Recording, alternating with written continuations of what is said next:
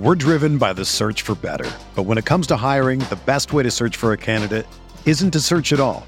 Don't search match with Indeed.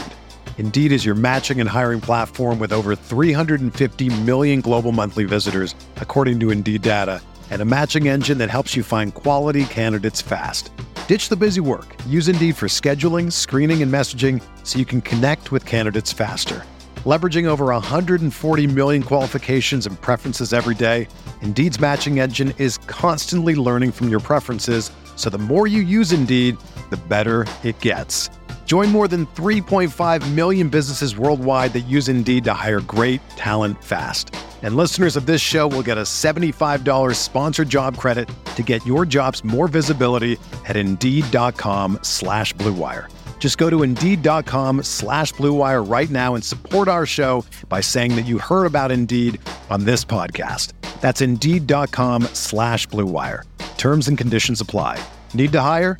You need Indeed.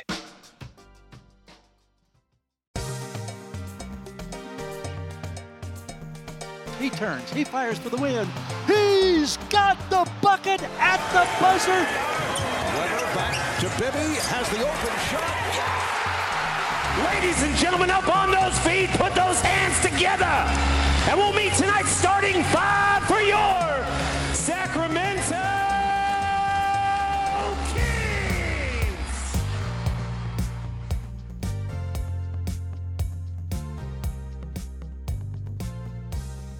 Welcome to the Kings Beat podcast. I am James Ham, Kings Insider for ESPN 1320 and the Kings Beat. Joining me today, Mr. Sean Cunningham of ABC 10. What's up, Sean?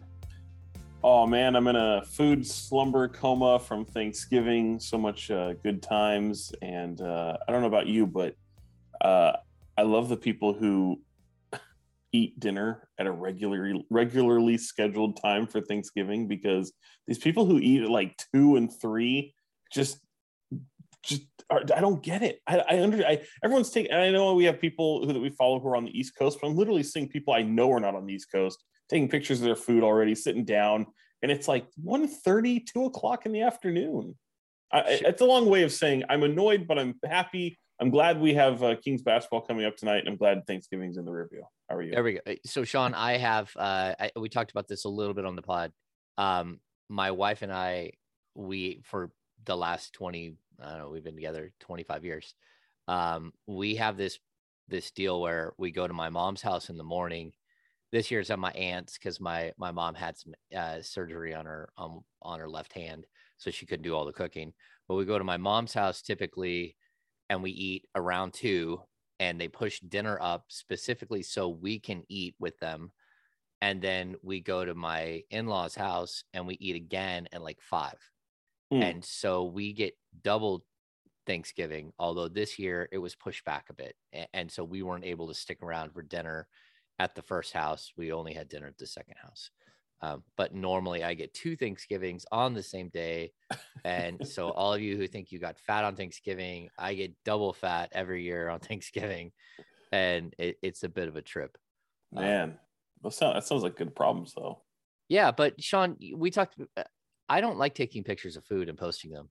I don't Uh, either. I think it's weird. I, I think it's weird too. Like we went to uh, what is it? Kru? Is that yeah? Yeah, Kru. love Kru. The really nice. Shout uh, out Billy Ngo.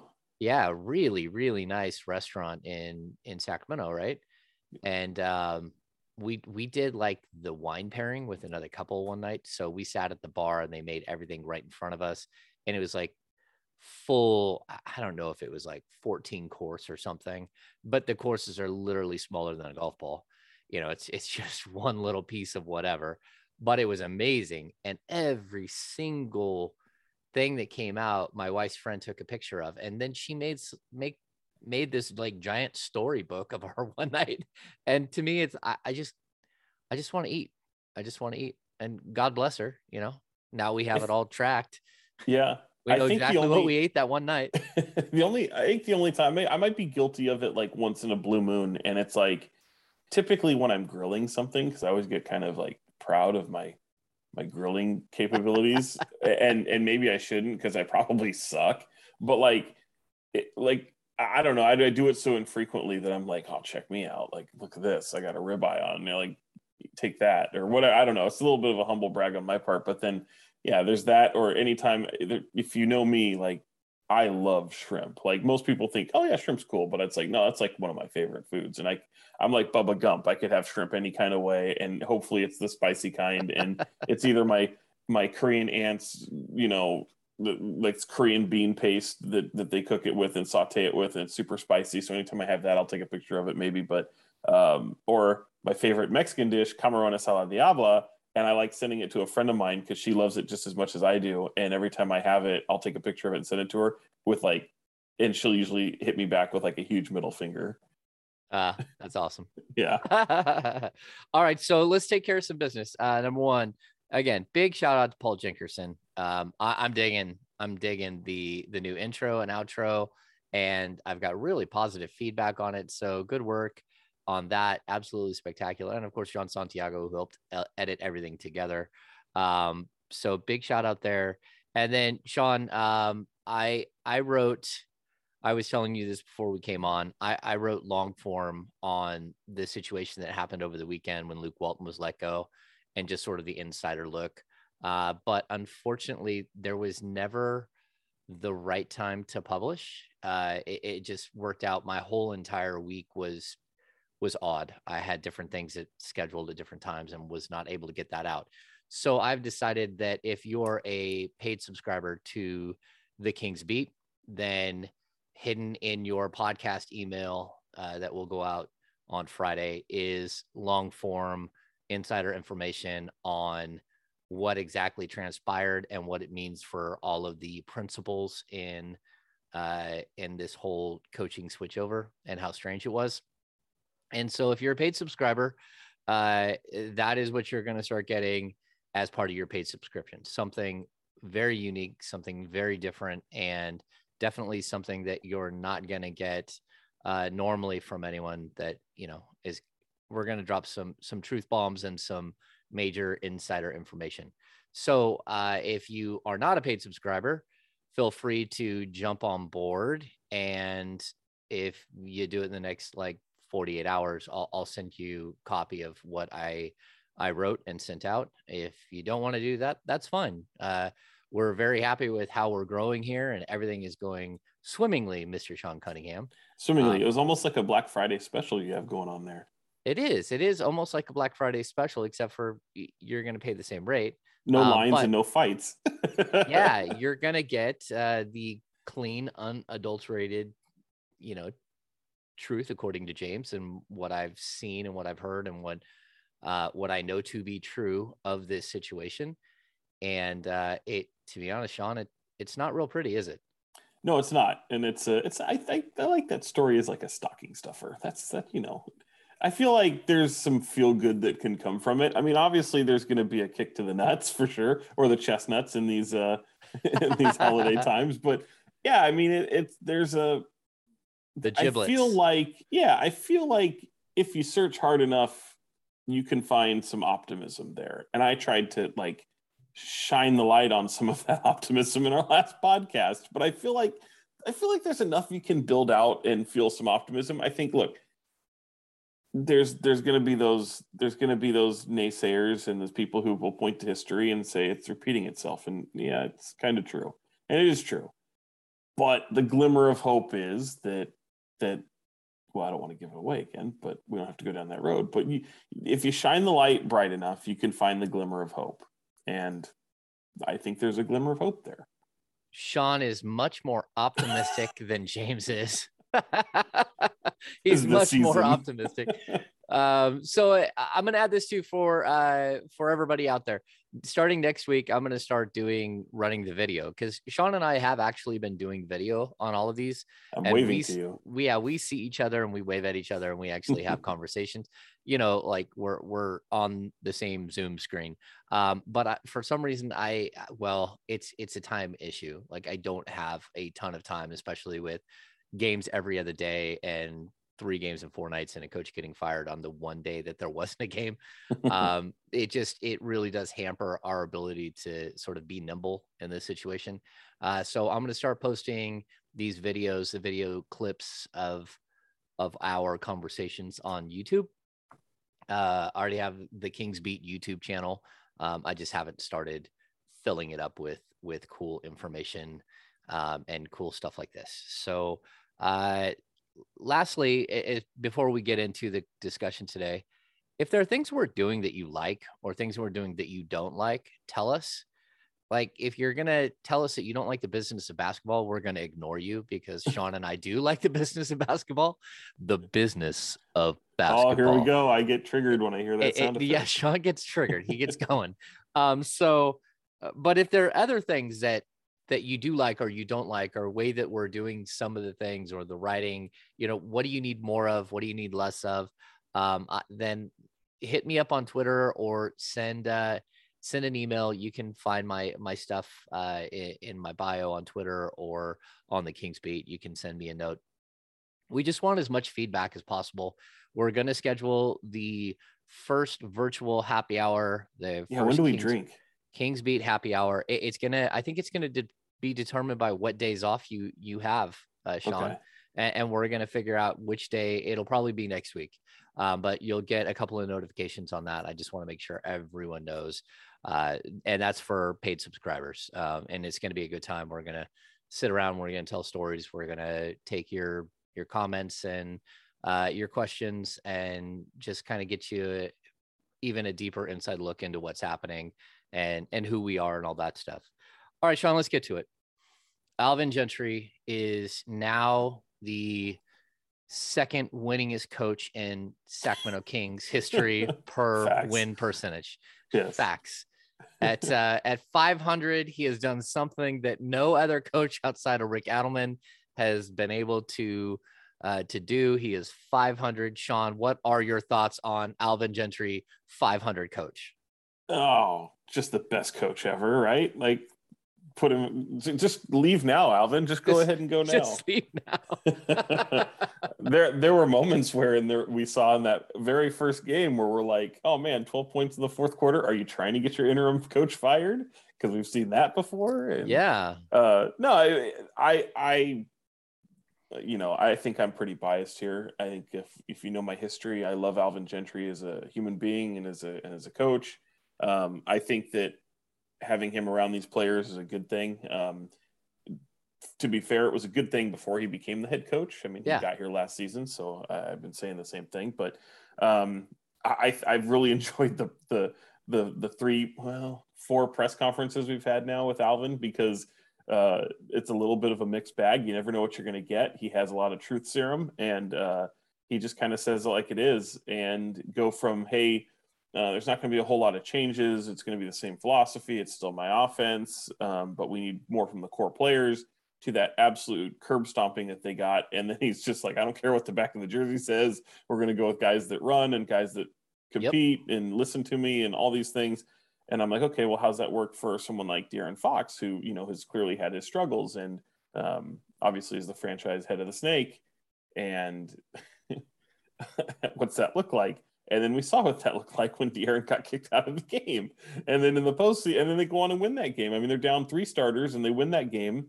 And uh, it was it was a bit odd. and it's the second victory over Portland this season. And and we kind of, if you listen to the Kings Beat podcast, you kind of get these like, I don't know, like I, I at one point I felt like Nostra. I think I called myself Sean Stradamus, or it was more like yep. a Nostra dumbass in a way because I I felt like De'Aaron had to have a big game against against Dame and you did. did. You called that. I yeah yeah. He, he had a huge game until he got until tossed. he got tossed. And um and we can get that in a minute, but it's like again, this team won without. They had contributions from De'Aaron, De'Aaron, but it was like we know that this team has a struggle in closing out games, and they they were able to do it without three starters. One guy you haven't seen a lot of, in Damian Jones. Another guy that we never know what's going to happen with, with Marvin Bagley. And it was a fun game. Bagley hits a big shot, overcomes some early adversity in that game.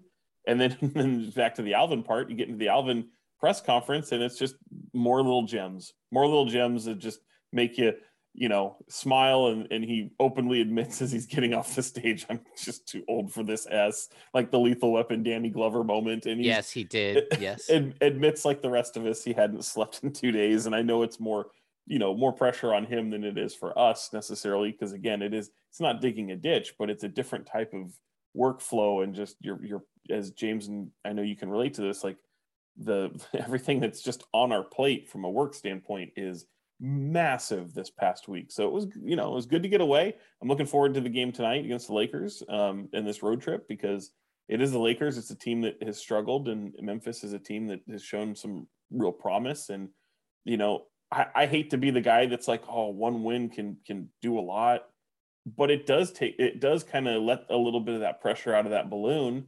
and they did it in a way that was like good for you guys. I mean, you guys really had to gut out a win. You don't. We, we have some question marks regarding Richaun Holmes and, and Harrison Barnes going forward. So what does that look like? But mm-hmm. you won one of those games where you didn't have three starters, and it's against a very talented, albeit uh, just odd Portland team. I mean, I think we can agree there. It's very odd, but it's a very talented team, and it's again, it's a t- it's a game you needed to have.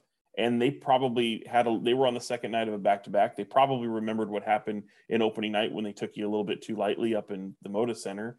Yep. And you needed this win. You got it from contribution. I mean, this this win could not to be corny. It could go a long way. I feel. Well, it, it, certainly goes a long way further than the eight losses in nine games.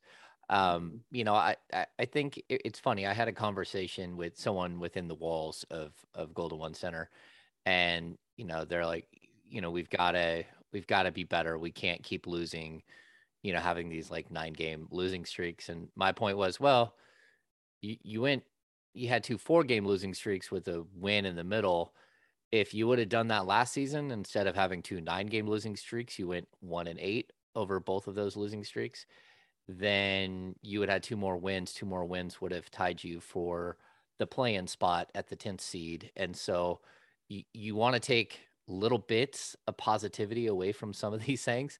And while I hate seeing this team play the way that they have and kind of give up the way that they did, uh, there is a little bit of positivity that they they haven't had a nine game losing streak. It, it feels like it, but they haven't. And so I know that Thanks, sounds Detroit. Really, yeah, it sounds really strange, but hey, you you play the teams on the schedule. Right. Uh, the problem that they have is that you know of those eight losses, maybe five or six of them were games that you probably should have. If you want to be a playoff team, they're games you should have won, and so the record should be much better. So look, this is our third podcast this week, and this is a little different. We're going to do emergency podcast like what we did on Sunday um, from uh, what was it, Vine and Grain. Uh, we're going to do things like that on occasion. We're going to have our normal Tuesday podcast, which you're you're going to get. We're going to have our normal Thursday, uh, but this week is different because of Thanksgiving. Um, you know, again, we're recording this on Friday, so we're not gonna we can't have a guest we're, we can't ask somebody to give up their Thanksgiving. And uh, Sean and I weren't giving up our Thanksgiving either. So, you know, this podcast is going to be more centric to what we're seeing.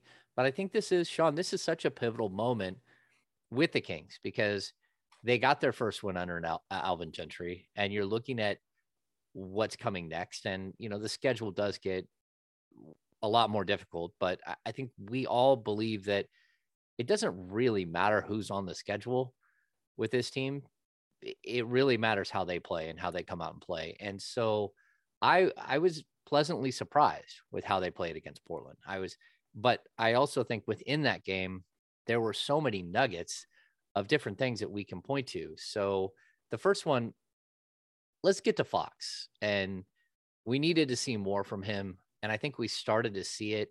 And not only that, but I think we started to see a little bit of the genius of Alvin Gentry as a as a play caller and as someone who he told us coming into the game he had made a couple of adjustments. Again, I like I when I said I like by the way because he says like yeah there's gonna be some subtle subtle adjustments and I said oh can can and I followed your question up I said can can you you know reveal some of those subtle adjustments and then he didn't. yeah.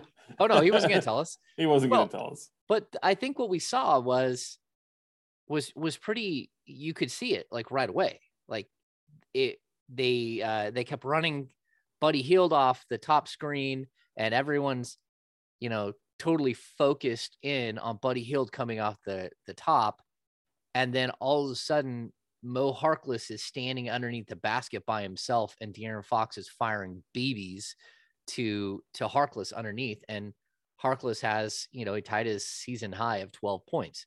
And actually, I think Harkless would have scored more if they would have needed him in the in the fourth quarter. You know, he was having a really good game, and that's sort of a revenge game for him. But I, I think when it comes to Fox, we we always want to say, oh, you know, he's got to use his speed. He's like he has to be better at creating for others. We got to a point where, you know, it was okay that he he averaged seven assists a game last season because he's averaging 25 points. But now he's down to like six assists a game. And it's like, okay, well, he's had a bad start. The excuses have to stop. Like he yeah. needs to get up to a, a point where he basically is at least get you what John Wall used to get, right? Which is like 20 and 8 with the potential for 20 and 10. And we haven't really got to that point where I even feel at any point in the season where he can get you 10 assists. But I think the creativity that we saw with Alvin adding some wrinkles, number one, is going to open things up for Buddy Hield. Because if they have to defend the role guy, you're not going to have guys hedging so far up to stuff Buddy. And that's a good thing. But then I think we're going to get to start to see a little bit of Alvin Gentry's personality sprinkled in here and there. And that will only help De'Aaron Fox. That I think De'Aaron Fox is extremely intelligent on a basketball court, but he almost needs someone to say, look, we're going to, we need you to do this play, this play, this play. You know, it can't always be about you just running downhill. It's got to be about, okay, let's run some play sets and I need you to execute in those play sets as well, which is something that I, I thought we saw early in that game. Uh, and then, you know, of course, he was coming back in in the fourth, and we would have seen what happened then. But even the play that he was thrown out on, um, I mean, first of all, I, I thought it would like it was a totally different play than we normally see. He broke right through the middle of two guys, and then I, I don't even know what happened there. It looked like C.J. McCollum grabbed his hand, and De'Aaron Fox got called for the foul, and then Fox wouldn't stop. You know, he got he got angry and said the magic words a couple of what times. Did, what did Crash call him? I don't. Crash, I didn't. Crash Davis. yeah. when you get tossed out of the game. It's basically what happened. I mean, he used he used the words you couldn't use, and this we we they they showed what they were going to be early in this game. I mean, there were technicals all over the place. I mean, go back to the Robert Covington play where he, I, I had video of it. Like Covington just he he tossed his facial mask over towards the feet of the official. Um, they called that a hostile act, which it I mean it wasn't, and then they reviewed it and they still thought it was. But I get it. Uh, this I think this official this officiating staff was was feeling themselves a little bit. I mean, uh, they had a very short leash on a lot of guys. James Williams, Derek Collins, Jonathan Sterling the officials we're talking about. And uh, when Fox got tossed, I mean, he picked up his tech. I, I I know he didn't think he got his money's worth with that first tech, and then just decided he wanted to say a few other things, and it, it was a quick it was a quick trigger at that point, and he was gone. Even I saw six minutes Hield, in the fourth, right? It's like six minutes left in the fourth. I think. Yeah, six was. or seven. Yeah, I mean, but you saw, and he didn't come in until like the eight minute mark. He had just mm-hmm. gotten back in the game. And I think you saw Buddy coming over. You guys, you saw Ty, Tyrese Halliburton coming over, trying to get him away from the official, and it was too late. But to your point, I, that game got chippy early. I think yeah. the officials were trying to rein it back in. I think I even tweeted that out that you know, first of all, they started giving fouls to everybody, and uh, my my go to in that like where John Bull loves to do the "Let's go, kid" running around screaming gif Mm-hmm. Um, I do the the Oprah Winfrey, you know, you get a car, you get a car, because that's what it felt like. Everyone, everyone was getting a foul call. But then we had the near altercation between uh, Nurkic and Mo Harkless, and you could feel the temperature rising. And to me, that was the best thing that I've seen. This team was showing fight, which I had not seen. This team really, to me, had has not shown any fight for the last two weeks and all of a sudden it's like, okay, it's go time. right. We're not okay with this. You know, even Richaun and Holmes two guys got... who are just close friends, and you know, it'd be yeah. like it'd be like you and I chipping off at each other all of a sudden. yeah, and like we even saw it afterwards. Like uh, there's a picture from Rocky, uh, who's incredible. He's been a photographer for what is it for the NBA, right? For yeah. like for like Rocky I don't Widner, even know, like 30 images and just has years Yeah, he- he's great follow on Instagram too because he puts a lot of stuff up that ordinarily you probably wouldn't see, and he had the great shot of Mo and Nurkic just kind Yeah. of hugging it out and smiling at each other. So that big smile on on Harkless's face after they they almost went to blows at at midcourt. Like, look, that's what the Kings need. The Kings have to they have to be able to take a punch, which Nurkic delivered in the first half. I mean, Nurkic, at what do you He have? was- he had 14 and 10 in the first quarter. it was he- crazy. Yeah, it was it, he dominated, but the Kings made adjustments. The the Kings figured out a way to stop that. They stuck with Dame even when he hit some ridiculous shots, and he still doesn't look like the same Damian No. Lillard of old. And I, why he complained a lot when he blatantly fouled Kings players. Like like normally he's always asking for a foul, but when he like just mugged Harrison Barnes when he got uh he got switched and Harrison had him pinned down in the post and he just mugs him. And then he's going to the officials like, I think what he was doing was was complaining about the play that on the other end that before that though. oh, it's possible. Yeah. Yeah, because he yeah. came over and mugged Harrison, but it was like, okay, I'm going to show you what a foul is. and Yeah. like down here is exactly what he thought happened to him, and it wasn't. And you know, and James, I mean, you talked about like just the just the subtle differences. I mean, I think it was even you who pointed out that like Mar- uh, that Alvin Gentry said pace a lot 200 And- times. yeah, I 300 mean, it was like, I mean, and and you saw it. Like the team was absolutely running and gunning out of the gate. Now, granted, like Nurkic got off, right? But I was wondering, I was like, okay, will they be able to keep their foot on the pedal? And to the point guard's credit, from Fox to Halliburton to even Davion Mitchell, who I thought was fantastic. Yeah. I mean, Tyrese Halliburton thought that it was probably his best game as a pro. Now I know small sample size through what 18 games, 19 games, whatever, but uh he had a career high at a certain point, but I thought he Tyrese was right. I mean, the way he owned the offense, set, kept, picked up that tempo from what you even saw to begin the game. He was tremendous, and I and Alvin's like, oh, I want to give, him, I want everyone to get, I want this team to get hundred shots a game.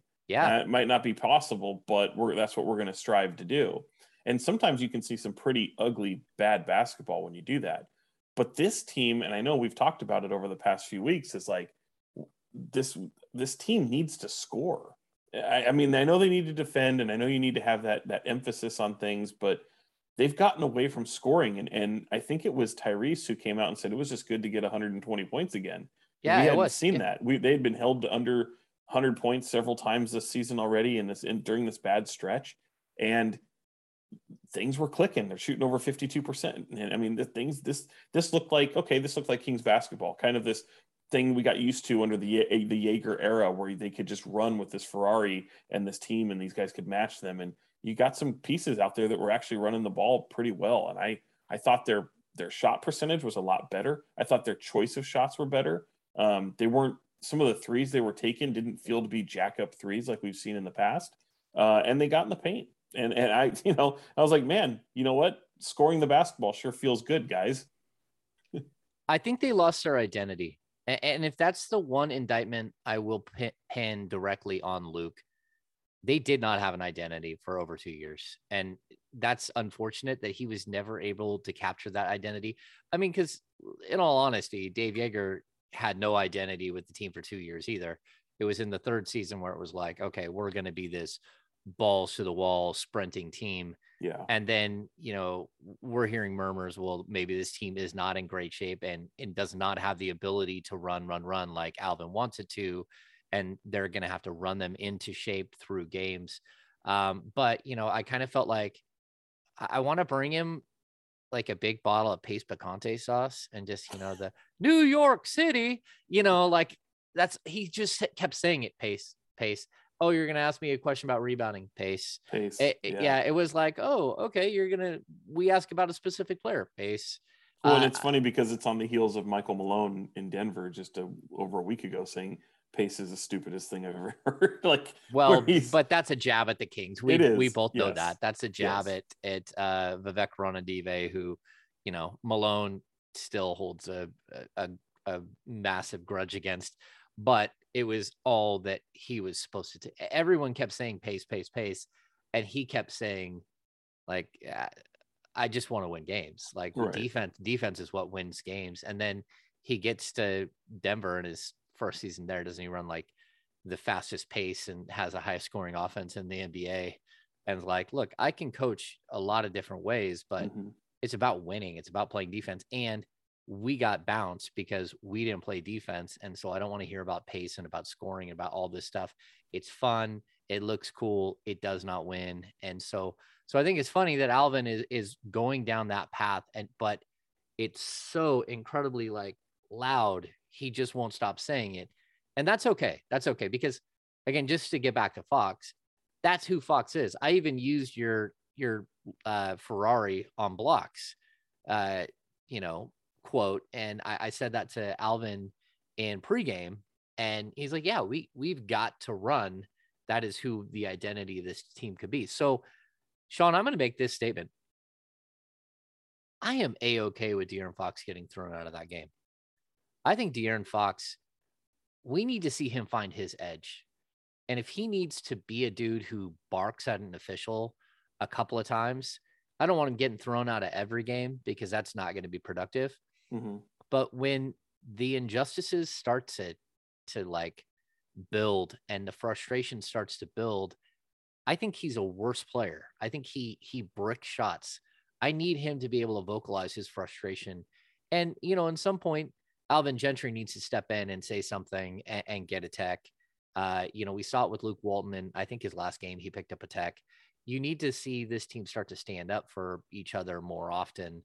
And sometimes that does mean that you yell and scream at an official and demand respect. And and so I'm okay with Fox. I, you know, again, you know what you're up against in that situation. You've already lost what four in a row. You're on the ropes. So Fox should have been smarter and stuck around in the game. But how many times have we seen in the past where a player gets thrown out and his team rallies and and takes it home? And I'm not sure that Fox fully had that as his mindset, but I'm also not going to say that he didn't like he didn't feel it a little bit. Like let's let's I'm going to show emotion and if it gets me tossed out of the game, that's fine, but we need to start playing with more heart, with more energy, with more with more fight. And so I'm okay with him getting tossed and and you know again if it happens again, I'm okay with that too. It's not like we're in a DeMarcus Cousins situation where, you know, you, you're at like 16th technical and there's still, you know, 45 games left in the season and the next one he's getting suspended. That's that's when it's unacceptable, but uh, I think for Fox to show some fire and to show that he's willing to stand up for himself, I, I think is a good thing. I love the fire for sure, but I, I do want to offer just a slight devil's advocate here. What if what if they had gotten their head kicked in again and they and they lost? Well, that just shows the fragility of this team, which I think is something that we talk about. Well, yeah, we already we already know that we already know. But being down those three starters, like Fox gets tossed, and then like seconds later, we find out that Harrison had been, you know, Ruled out for the game with a So- sprain, sprain right foot, right? And then Yeah. So my point is, is like, like I think we, I- I think we feel that way from a generic standpoint, and Mhm. obviously knowing that they won the game and these guys stepped up and you know, it, and were able to fill some of those voids. I get it, but if they had, let's say, at that from that six minute mark, Fox gets tossed. It's a twenty-one to six run the rest of the way, and Portland closes out. I think the conversation's different. well, it's all on Fox. But yeah, that's what I'm saying. Like at that point, I'm like, you can't get kicked out of the game with that. Like, you got to recognize your importance. You, you don't have these two starters, and I, I, so I think like I do agree with you. Like there needs to be more of an edge to him, and I think that's to be honest what he was trying to show. But I think a lot of it comes off as just griping towards officials. I mean, certainly he's not the only NBA player that does that. Um, But he's not But it- that guy. Like, I mean, I watch Luka. I mean, he can be a sarcastic. he can't, he can't. But what Yeah. he's not, he's not like Luka. He's not like James Harden, who Oh, nowhere near. like nowhere they near. literally are asking the official for foul on every single play, and it doesn't matter. You know, they're they're begging and demanding a foul on every play. And Luka, I mean, I don't think I've ever watched Luka play against the Sac- Sacramento Kings where he didn't pick up a technical. Right. Like, it seems like I- every I- single time. I, I want to see the edge from Fox, but unfortunately, we're talking about him getting kicked out of the game for essentially griping to an official, and I just don't think that's the same thing.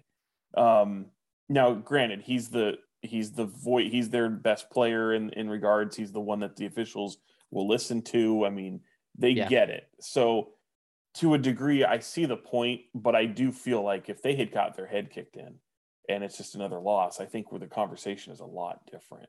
Um, i do like the fact though that i mean i'm looking down in that huddle every single every single eh, we're not we don't really know what's being said but just the it Body just language. looks different. Yeah. The- it just completely looks different.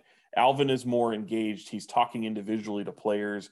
Not that luke didn't do that but it's definitely looks different. I mean alvin's pulling guys aside individually. I mean he's kind of screaming at one guy one minute and you know each one's being held accountable um it it it has a different type of feel to it granted it's brand new it's only the second game that we've Yeah. seen in this alvin gentry era but um it We does call it the new. 500 Alvin Gentry era. yes here- the here on the second Kings winningest coach The second winningest coach in in Sacramento Kings history, Alvin Gentry. uh, um, but yeah, Sean, I, I get what you're saying, uh, I- and you know, to a certain degree, like when I watch what Alvin is doing, I think the weird thing with with Luke was he and his coaches would go, he and a group of coaches would go out on the court, and then like the defensive guy would go in and start going through the assignments, what was coming next. That was always slightly strange to me, where it seemed like the coach he he had like a weird hands-off approach within a timeout which i, I never quite I, I never asked him about it but i never quite understood either. It was almost like he wasn't going to coach that moment that someone else was going to coach that moment. And you know a lot of times i would like to see a specific play that luke walton drew up or you know i, know like in certain like he did play sets coming out of timeouts for game winning shots and stuff like that. So i'm not saying that. Uh, what I am saying is there there are many times where I saw the defensive coach go into a huddle and having the conversation with the team and not Luke Walton, and that that's just his style of of handling things. But I, I thought it was a bit strange. Uh, now let's get to the you know Sean. I, I think the cool thing is Fox gets thrown out of the game, and the Kings don't crumble, and they don't crumble specifically to me. It was one player. Now it ended up being two players, but initially it was one player that that just played out of his mind, and that was Damian Jones. And we always hear this cliche, oh, you got to stay ready, you got to stay ready. Well, Alex Len had this moment in the third where he he was playing really well and Tristan Thompson had some moments, but everyone was struggling with Nurkic.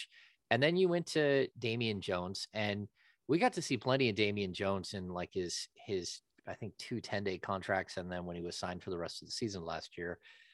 And he's a competent big man that can give you I mean he, I look around the league and there are a lot of teams that I think he's as good or better than than their backup center and with the Kings he's like their fourth center.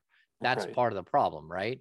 And you know, I have people hitting me up on Twitter about Neemias Queta and I think Neemias Queta two years from now is going to be ready to take over for a guy like Alex Len and give you that type of production that Len has been giving you, but he needs that time to get his body in in, in gear. With Damian Jones, I mean, this guy was on the Warriors for a long time. He last season he played for the Lakers for a little while, and then they, you know, locked in with the Kings.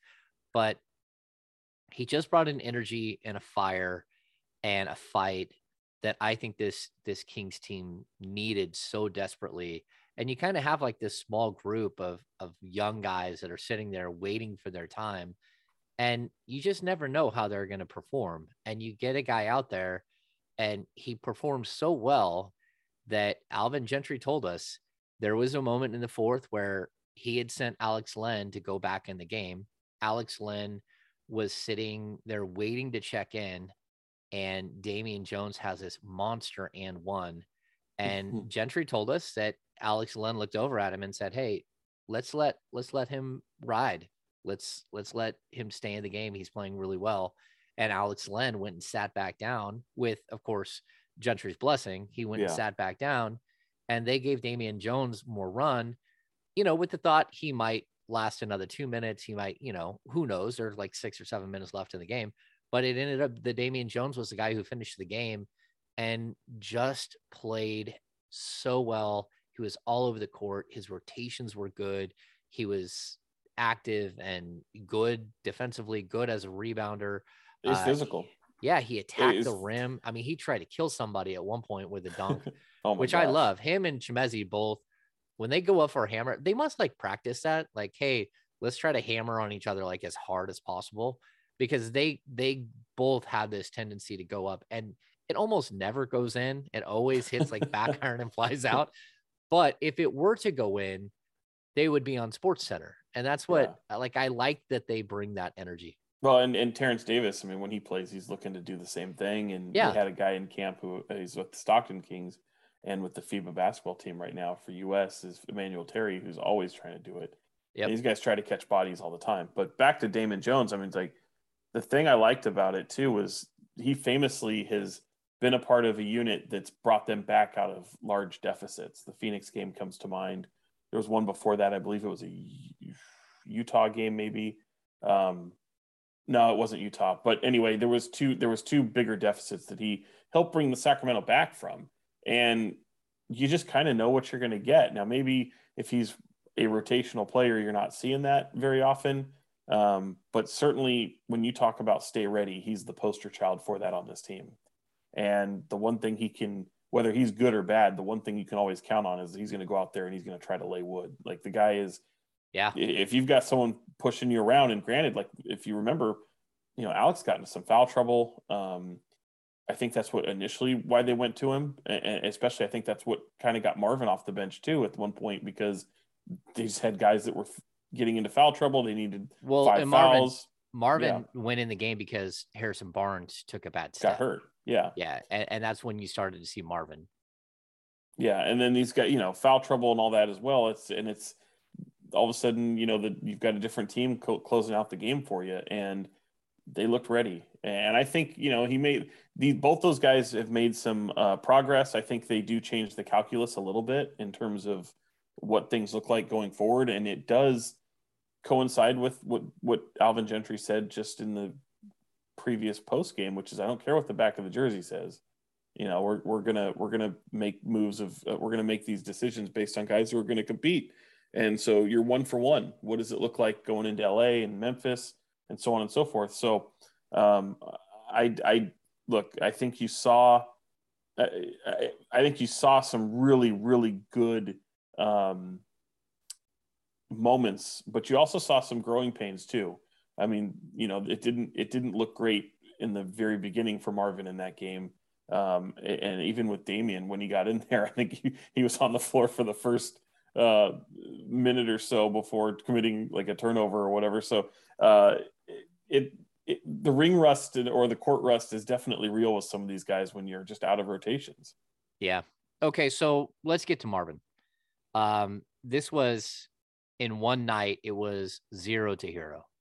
I mean, it was just a couple of games earlier that Marvin Bagley sat on a bike for a while in the tunnel, and then he sat down in the tunnel and he wasn't with his teammates. And we talked about this being really, I, I think it was a failure on so many people that Mhm. Marvin Bagley was allowed to basically it's basically what like what they did last year where they let him go home.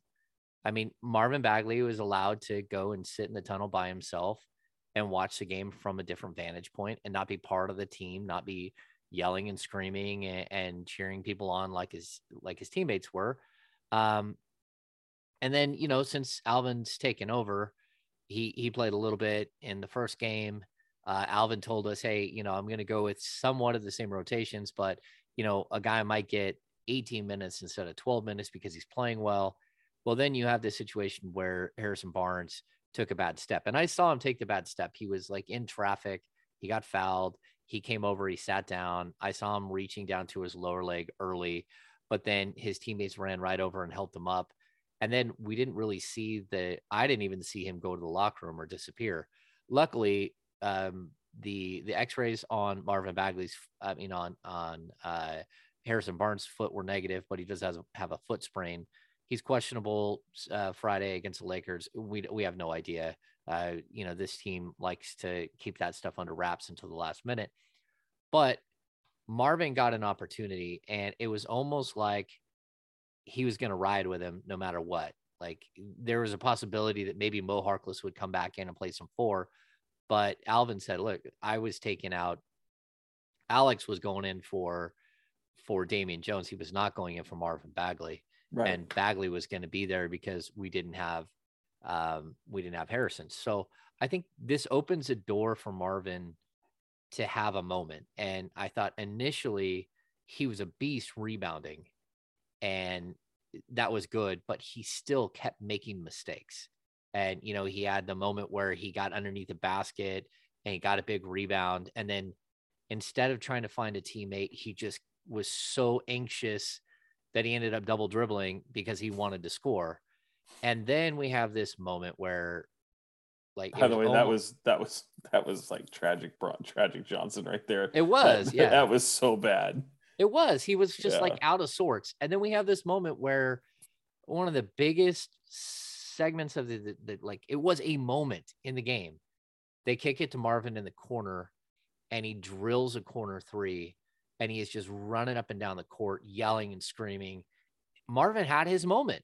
Like that's what we, everyone's been waiting for Marvin to have his moment.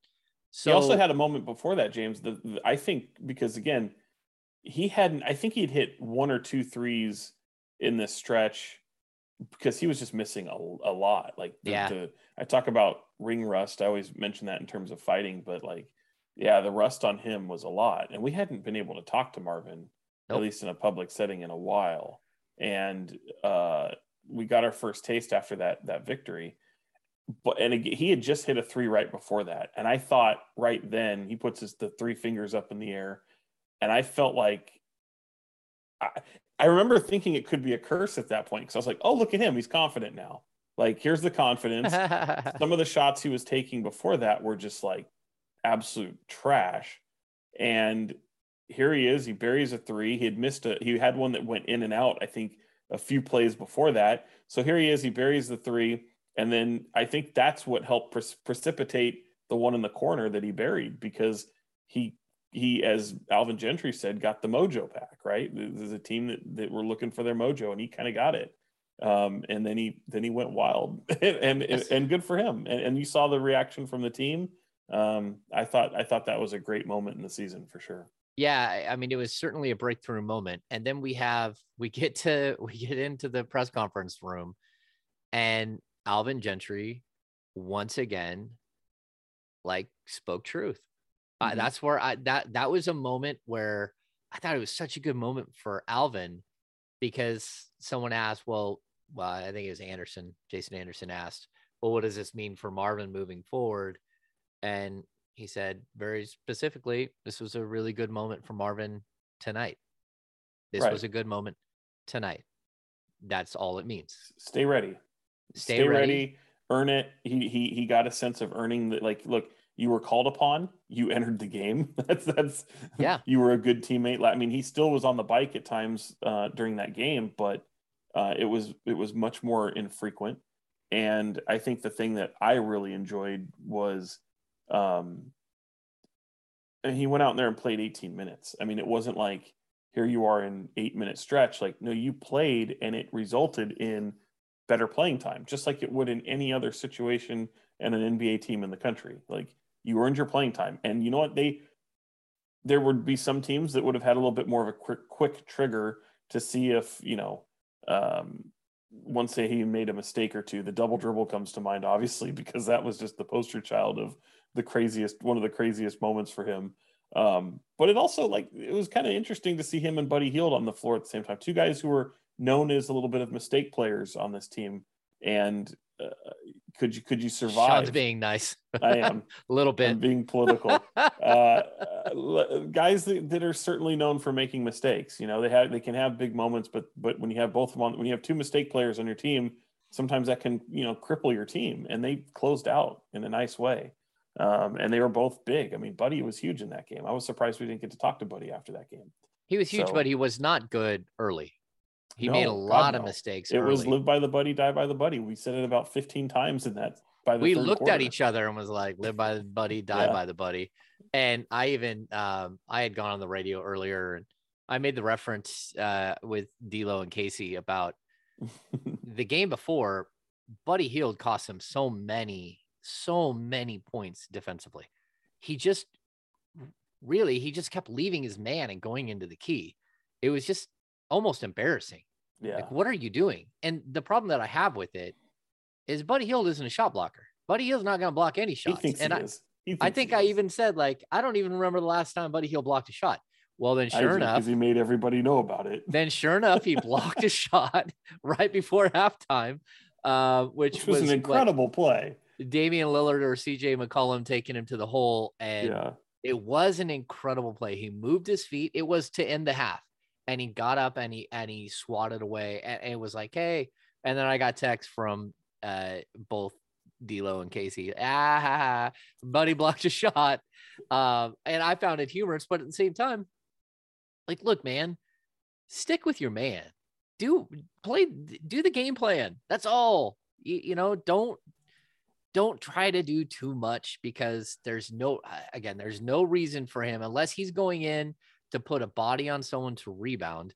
Then there's no reason for him to be leaving his man all the time and giving up wide open looks. And so I- think we're uh, hopefully we see him grow because I think Alvin is going to hold him accountable big time. I don't think he's going to let him freelance and do some of the silly stuff.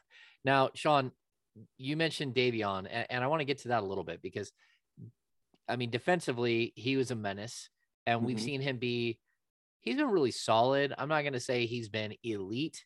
I think the The, the pick and roll that- has bothered him. The pick and roll, especially in this with the size in this league, it's been something that's that's that's bothered him because Yeah. on ball, he's as good as anyone. yeah, but and- guys still can shoot over him too.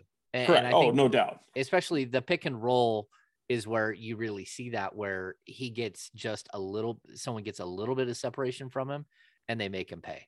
But Yeah, and, and one of the things I like seeing in this game, I mean, they threw Harkless at Dame a lot. You know, they were throwing a bigger body at Dame quite a bit because someone like, you know, I think they were looking more of like put put Mitchell at times on on CJ, um, however that worked, and they would just rotate, and it was interesting because it ended up being Harkless on Dame quite a quite a few times, and more times than not, Harkless actually made him work and and had some pretty solid defense. So.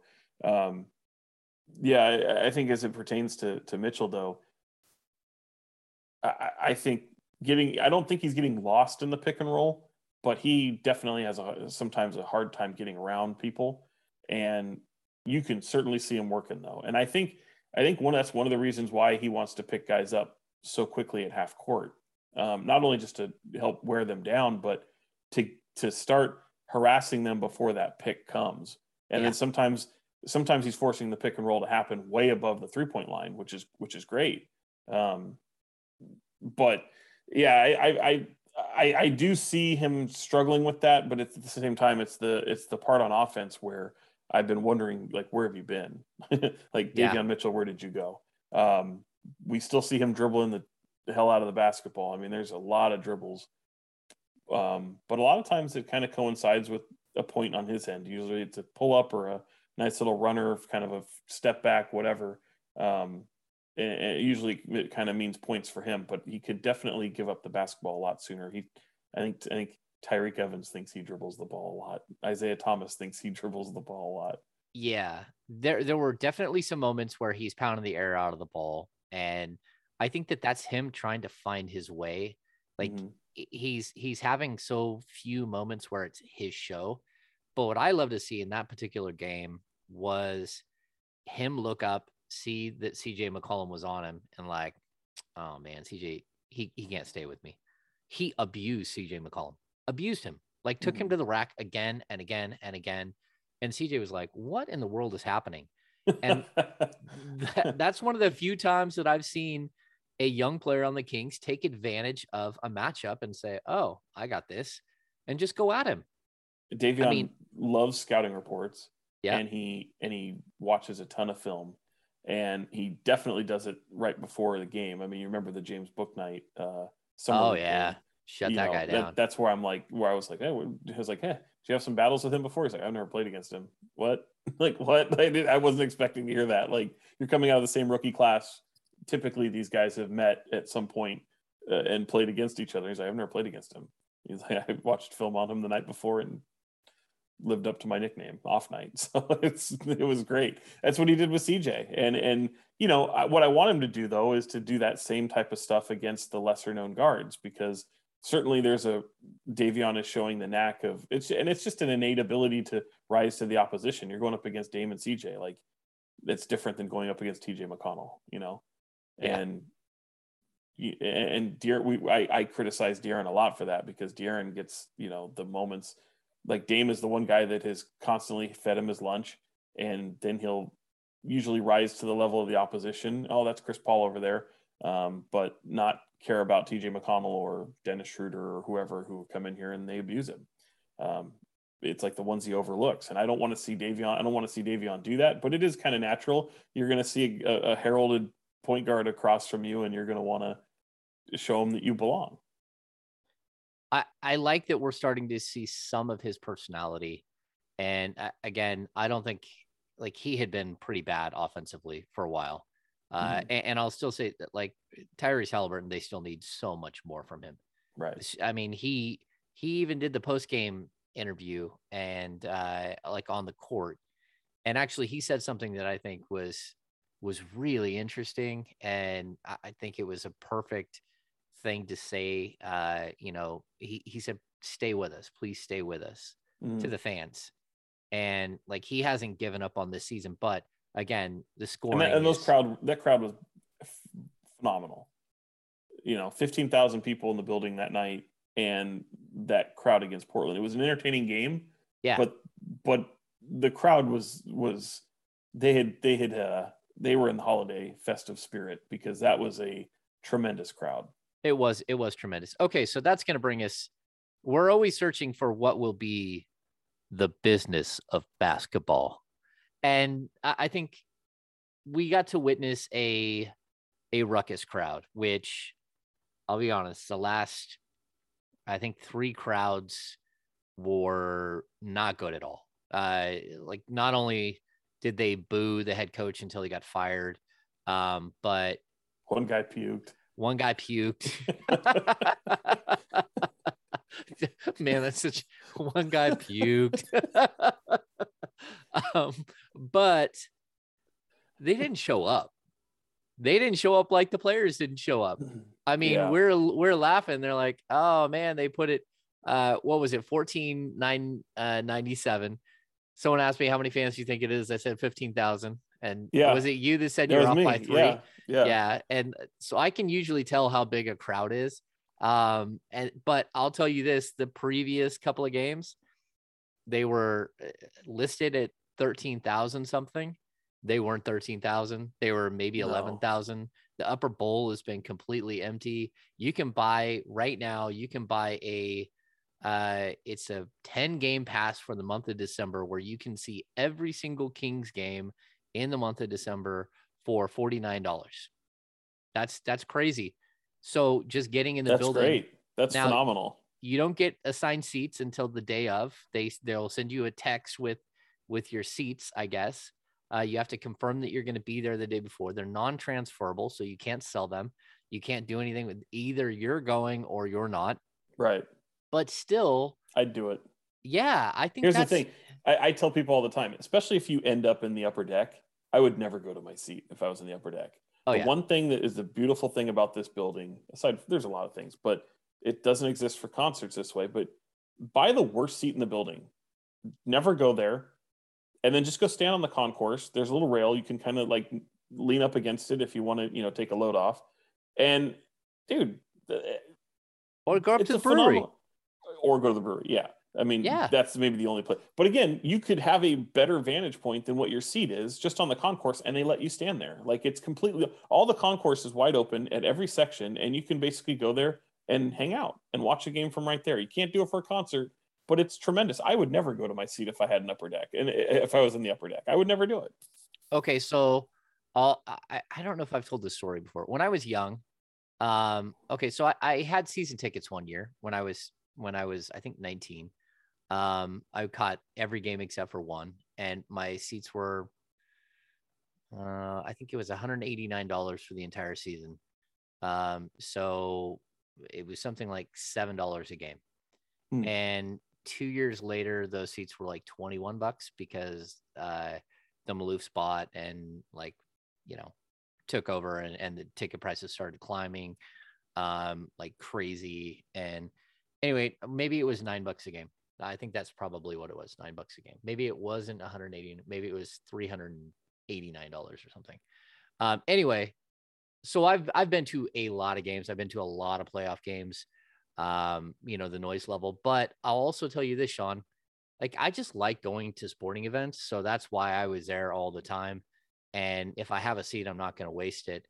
I even as a young guy, because I'm like, well, I don't want to pay for parking. I would go over somewhat near the arena and then hitchhike into the stadium. And You people just yeah, they I, you just put your thumb out. People, would, are you going into the game? Yeah, I'm going into the game. They would pick me up. I would go into the game through, so I didn't have to pay for parking, and I would go buy standing Wow. room only tickets because at that point every game You got picked up out. every single time you hitchhiked. Oh, of course, yeah. I probably did it like five times, and then That's I would go into a game and it would cost. I think it was uh, either four dollars or six dollars for a standing room only ticket, and then you sit there and watch the game, and, Yeah. and you can go sit in someone else's seat because no one, you know, there are people that don't show up, and every once in a while you get kicked out of your seat, but not very often. And I would just go to the game by myself and go, you know, enjoy the atmosphere and and hang out and watch the game. So that eh, that to me like the fans have always been so good and i It's hate to see yeah. yeah that we're at this point where there's like uh, there's almost like atrophy right like this thing it, it it's been so bad for so long that we're starting to see and ticket prices at some point got so high that some people can't do it and then we have all the covid restrictions and everything else. But i guess it leads me to like the business of basketball. Like sean you've covered a a ton of games here. What is your favorite? What is your favorite moment that you've been at a game where just something happened that you just I cannot believe that just happened or the vibe was so incredible that you were just like overwhelmed by it. Yeah, I mean, to me, and it happened so early on, the loudest I'd ever heard the building uh, was when they closed out against the Mavericks to go to the Western Conference Finals. And the way the crowd, like, I was like, wow, this is loud. They've won the game. And I remember playing that, uh, and I'm I'm blanking on the song, but it da na na na na na na hey da da na you know that song Oh yeah, yeah. yeah they're playing that in the building and like you can't even hear it. And i remember at one point it was so loud i was like i'm just gonna like i was working for you know khtk at the time so we're all radio.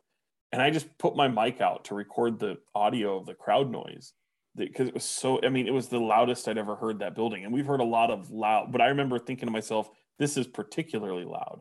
It was louder than when they were trying to let's break the sound barrier or not the sound barrier with the, the guinness book of world records Oh and yeah. everyone screams and whatever.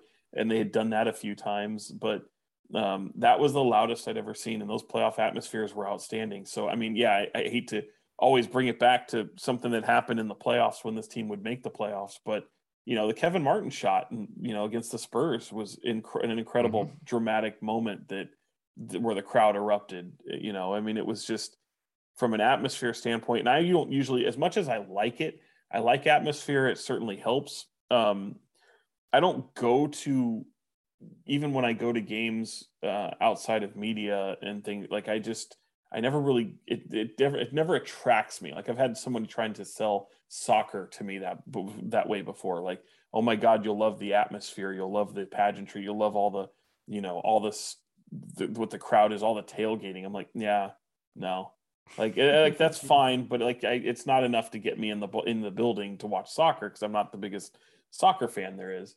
Um, like playoff hockey, for example, like there's nothing that compares to playoff hockey, but it's the game itself. Like the atmosphere is great. Like everything, everything's amped up. I mean, things look amazing.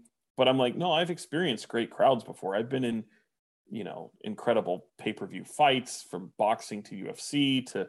But I always take it back to the Kings. I say, if you can go through the highs and lows with the Kings, like what these fans are in Sacramento, pageantry doesn't really matter at that point. Like I've been through not only the Kings, like even when people are, you know, crowning the Warriors, there's like these this loud fan, fan base and how loyal they are. And I'm like, yeah, they, they are now. Yeah, they're good. And and yeah. they're a good fan base, but they're not what the Sacramento Kings fans are. and yeah, you have a build a bigger building, and it's a kind of a lot like Arco in the way because it's you know a very cement building. It, it echoes like no other, and um, so things are a little bit vib they, they vibrate there. Things sound seem louder than they might be. Um but and they're great at their peak but like yeah i mean i've, I've experienced kings fans. So like that to me is still one of the best when it comes to atmosphere. Like nothing nothing really beats that. Like even even to this day nothing beats that. So uh but but yeah those are the two that come to mind in terms of just hearing that building louder than ever. And so those are some of my favorite moments because uh, you know, we got to see we got to see Karl Malone and John Stockton's final game together in Sacramento. I remember yeah. them walking off the court. Um, you know, I know so many of these that that's not a moment that has to do with the Kings or anything like that, but yeah, the Kings had finally beaten them and they sent them off into the sunset. One retired and the other one went to LA. So yeah, yeah. No, I, I mean that's crazy. Like I, I I was there for that. Um, I was there in 1996 when they battled Seattle. Uh, and those were crazy. What I loved about Arco is that it, I, I, think I've made this comparison before, but it's a little bit like New York City. When you walk in into like you're in New York City, the city feels alive. It's different than any other city. I've been to I've been to cities all over the world and and all over the country, and at two o'clock in the morning, you you're out in New York City, and there's still millions of people walking around and doing stuff. Like it, it literally never sleeps. Mm-hmm. And the reason I bring it, it feels like you can feel it's just a different vibe.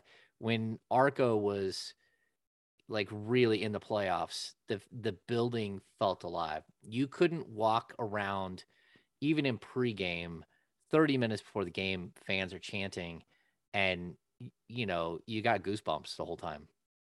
The whole place felt like it was alive. And I don't know how else to describe it other than that. And, you know, again, I've been through that. I, I even Western Conference finals, I went to one of the Western Conference final games. Um, you know, I, have been to incredible playoff games there. I mean, I was, I was in the Oakland Coliseum when Derek Jeter made the play on Jeremy Giambi at home plate. Mm-hmm. I, I've been to like incredible events. Even I was at the finals. Uh, I think hmm, the when Cleveland beat Golden State, uh, I was in the building, yeah. and yeah, when Golden State beat Cleveland, I so I was in the locker room with both of those, um, and then also being in Toronto. See, that was a different vibe too.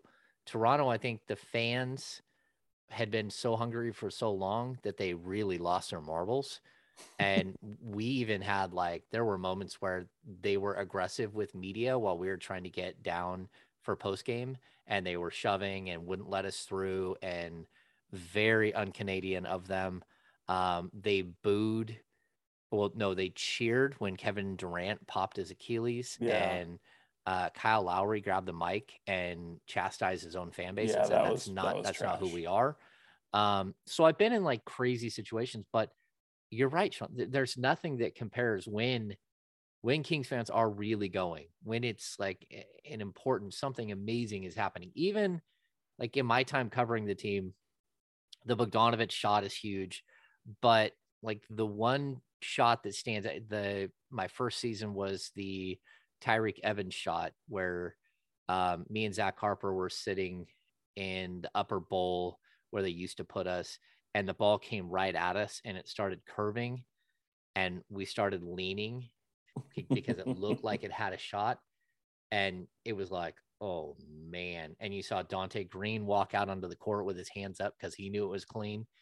And that moment where that building lit up like a candle like boom like the entire right. place is screaming and yelling. He jumps up on the scoreboard on the score table and Jason Jones is grabbing his legs trying to make sure he doesn't fall and it's just like this incredible scene. Those are like again, I I think that's the best part about the fan base is that even though they get they get stomped on by ownership or management or the players who who quit or whatever, there is always a moment where they're in it. And yeah. that's what I think that was the best part of Wednesday, right? We got to see a fan base that once again was like, Dear Lord, is this actually good basketball? Is this going to happen?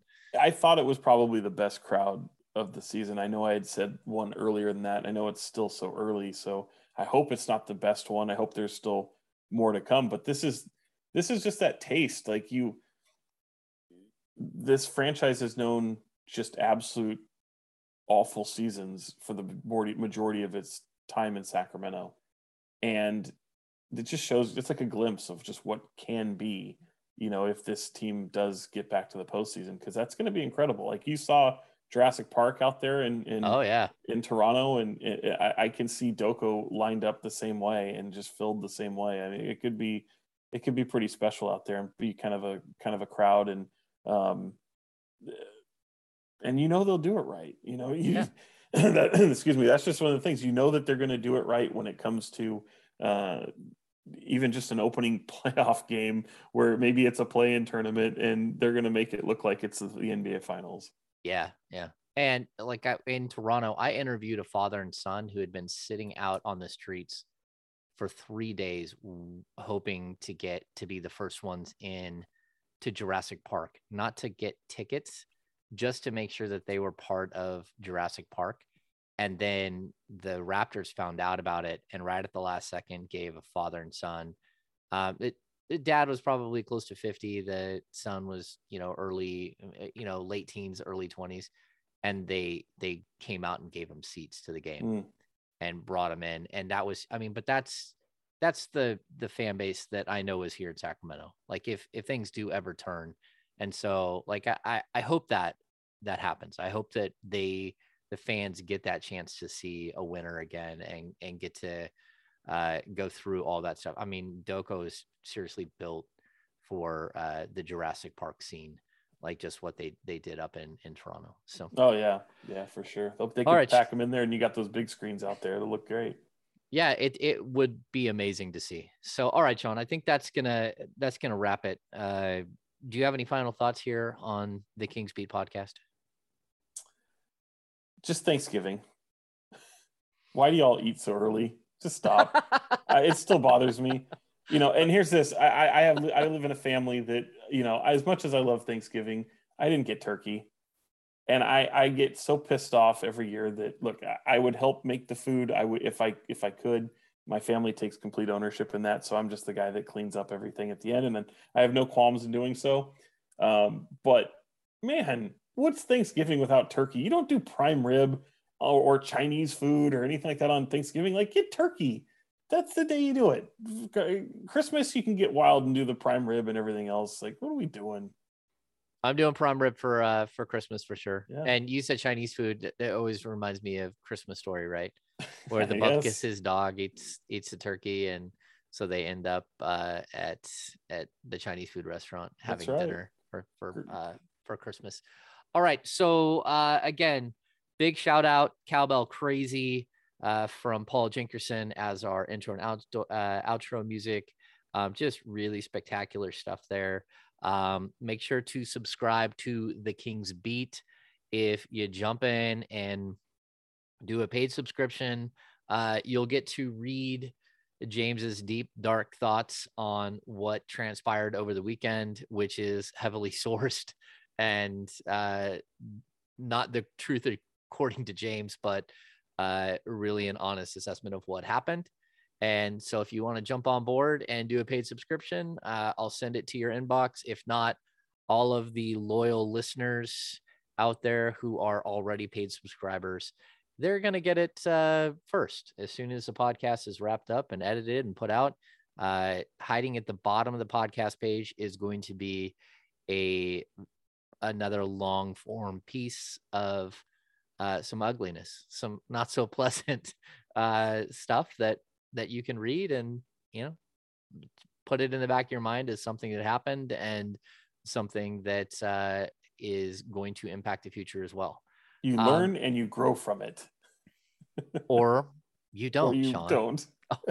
or you do the same thing again and again and again and expect something different happen happening and you're uh you know basically doing the uh the definition of insanity Insanity. So insanity, insanity. All right, so that's going to do it for this edition of the Kings Beat podcast. Look for the Kings Beat Happy Hour announcement, the virtual happy hour, which will happen next week. Uh, and uh, I'm super excited for that. And we will see you soon. So for Sean Cunningham, ABC 10s, Sean Cunningham. Yeah. I am ESPN 1320s, Kings Insider James Ham. We'll see you early next week.